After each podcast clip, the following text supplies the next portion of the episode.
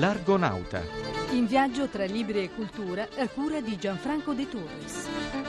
Cari argonauti, tra i molti scrittori che la cultura che si autodefinisce liberal, democratica o progressista non sopporta o mette addirittura al bando, contraddicendo le sue stesse fondamenta teoriche, c'è Louis Ferdinand Destouche, più noto come Céline. La sua accettazione o non accettazione procede spesso in modo umorale e a seconda delle circostanze contingenti e del clima politico, sia nel suo paese di origine che all'estero, come in Italia. Ad esempio, in Francia è recente una polemica sulla sua presenza in un'antologia di classici. Poiché lo scontro è ideologico e non letterario, non se ne esce. E finché prevarrà ancora l'ideologia, per Céline e altri grandi scrittori ci sarà sempre ostracismo e polemica. Ebbene, poiché siamo soliti andare controcorrente, abbiamo deciso di dedicare la nostra puntata proprio a Céline, dato anche che sta per chiudersi l'anno cinquantenario della sua morte avvenuta il 1 luglio 1961. Il tutto è stato affidato alla nostra regista Roberta Di Casimirro, che è riuscita a trovare un rarissimo brano della voce dello scrittore che canta una canzone da lui stesso composta ed ha selezionato i brani dalle sue opere. Ecco dunque una puntata maledetta dell'Argonauta dedicata a uno scrittore che si ritiene maledetto per definizione. Je te trouverai charogne un vilain soir, je te ferai dans les mires deux grands trous noirs. Ton homme de vache dans la transe peut prendre à du champ. Tu verras cette belle assistance, tu verras voir comment que l'on danse au grand cimetière des bons ans. È la voce di Louis Ferdinand Céline, uno dei più grandi e discussi scrittori del Novecento. Questo brano, Reglement, che tradotto vuol dire regolamento, porta la sua firma. Céline compose questa un'altra canzone, a Necoulin, Il nodo scorsoio. Vive Katinka la putain, celle qui n'aime le matin. À l'aube crève le grain, ni mon cœur fidèle, ni les roses. You profondis, yup Molto si è detto di lui, spesso a torto. Sicuramente Céline è stato un personaggio controverso, la sua stessa esistenza lo testimonia. Gli ultimi anni della sua vita trascorsi da Reietto, alla periferia di Parigi, a Meudon. Ma molto di lui si è tralasciato come intellettuale, narratore, protagonista, interprete, lettore lucido del suo tempo.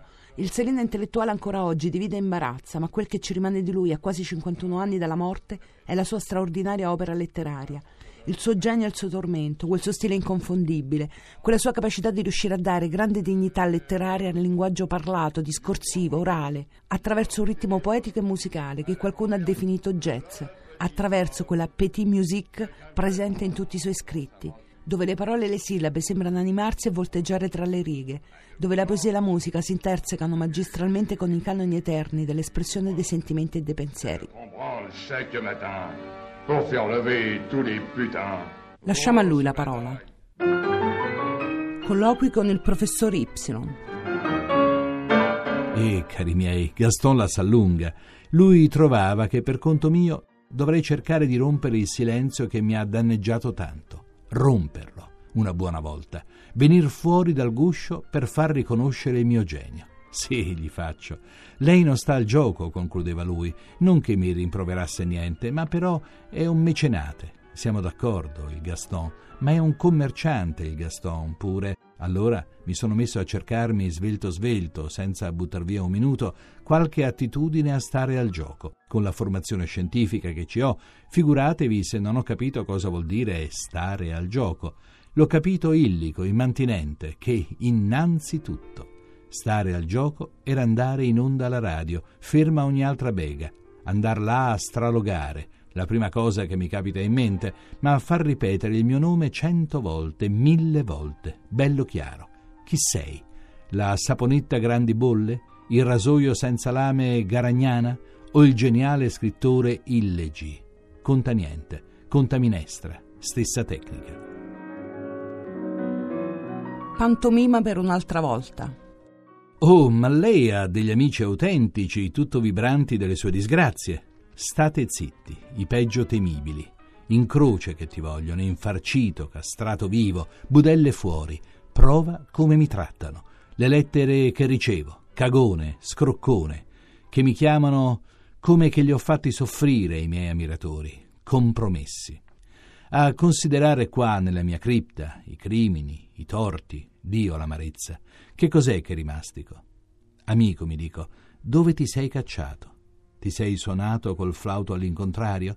Ti sei no attirato i veri topi? Avessi modulato nel senso giusto, avresti portato dietro la gente vera, ubriacato l'elite, i cuori puri, scaraventato tutto ai carri armati, al macello, ai fosfori, alle rosterie e le trippe, i diritti dell'uomo e fraternità. Ci sarebbero non troppi nastrini per te, collari, contratti, paste. Un buco nella cortina di ferro ci avresti. Potresti rientrare, uscire a piacimento. Hai non modulato nel senso giusto. Mea culpa. La gran pretesa della felicità. Ecco l'enorme impostura. Quella che complica tutta la vita, che rende la gente così velenosa, canaglia, indigeribile. Niente felicità nell'esistenza. Il principio del diavolo non fa una grinza. Aveva ragione come sempre lui di inchiodare l'uomo alla materia. Non è che ci sia voluto molto. In un paio di secoli, pazzo d'orgoglio, dilatato dalla meccanica, è diventato impossibile. E così lo vediamo oggi stravolto, saturo, ubriaco d'alcol, di petrolio, diffidente, pretenzioso, universo col potere in secondi. Eccolo, il gran miracolo moderno. Pasquale Panella ha tradotto in italiano Reglement, regolamento di conti di una carogna. Io mi ti troverò carogna, sarà una brutta sera. Ho qui per te due buchi neri nella mia mira, somaro dall'anima vacca. Tra i libri proibiti dello scrittore francese ce n'è uno più proibito di tutti, se così si può dire. Ce ne parla Mario Bernardi Guardi. All'insegna del libro proibito. Non esistono due Céline. Il medico dei poveri che trasforma l'argot, la lingua dei bassifondi, in una prosa letteraria straordinariamente innovativa è lo stesso libellista che sfodera un antisemitismo feroce, allucinato, sghignazzante. Dunque, prendere o lasciare, senza stare a far prediche e senza censure. Ed invece, per quel che riguarda le bagattelle, la censura c'è. Fu tolto dalla circolazione nel 1982, tre mesi dopo la comparsa in libreria, traduzione di Giancarlo Pontigia, edizioni Guanda, perché la vedova di Céline, Lucette Almanzor, attraverso i suoi avvocati, minacciò di intentare una causa agli incauti riscopritori. Il libro circolava prima e ha continuato a circolare dopo. Grazie ad edizioni pirata arriva nelle mani di pochi eletti, i quali almeno si scandalizzano con cognizione di causa. Gli altri si indignano a prescindere. No, così non va, scrive giustamente Riccardo De Benedetti nel suo Céline e il caso delle bagatelle, edizioni Medusa. Fatecelo leggere libro proibito. Siamo adulti e vaccinati, vogliamo capire. Dicendo la verità, tutta la verità, nient'altro che la verità. Ad esempio che l'antisemitismo in Francia non l'ha inventato Céline, ma gli illuministi con Voltaire. Per concludere, sogniamo ad occhi aperti, immaginandoci un mondo in cui le cose possono andare in modo diverso da quel che sappiamo, con una delle più note rubriche del professor Marco Cimmino. La biblioteca immaginaria. Recensioni di libri mai scritti, ma che avrebbero potuto esserlo. Autori vari. Sommes trompés. Gallimard 2012. Quando tornò in Francia dopo l'esilio danese nel 1951, Louis Ferdinand Céline dovette vivere come un appestato. In testa ai suoi accusatori c'era ovviamente Jean-Paul Sartre, che tacciava Céline di antisemitismo, il quale ricambiava Monsieur Tarte con una fredda e sprezzante ironia.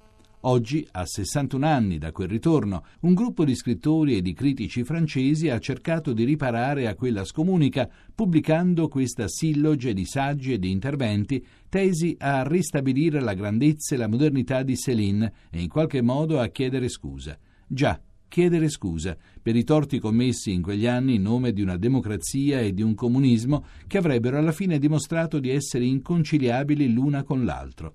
Sartre, Brecht, tutti i guru di quella stagione oggi ci sembrano incredibilmente miopi. Fortunatamente la Francia del 2012 ha trovato la forza e il coraggio per cercare, se non di rimediare, di ammettere i propri errori. Magari, anche in Italia, comparisse qualcosa del genere nelle librerie. Eccoci dunque in porto, dopo questa puntata maledetta. Un cordiale saluto a tutti e a risentirci domenica prossima. Lo vedi? ti stai sbriciolando, piangi marcendo, chissà se sei più nauseante, morto o vivente. Ti faccio fare io il raro affare di respirare. Ho qui con me il mio, il tuo, lascia passare per l'ossario delle infanzie più care.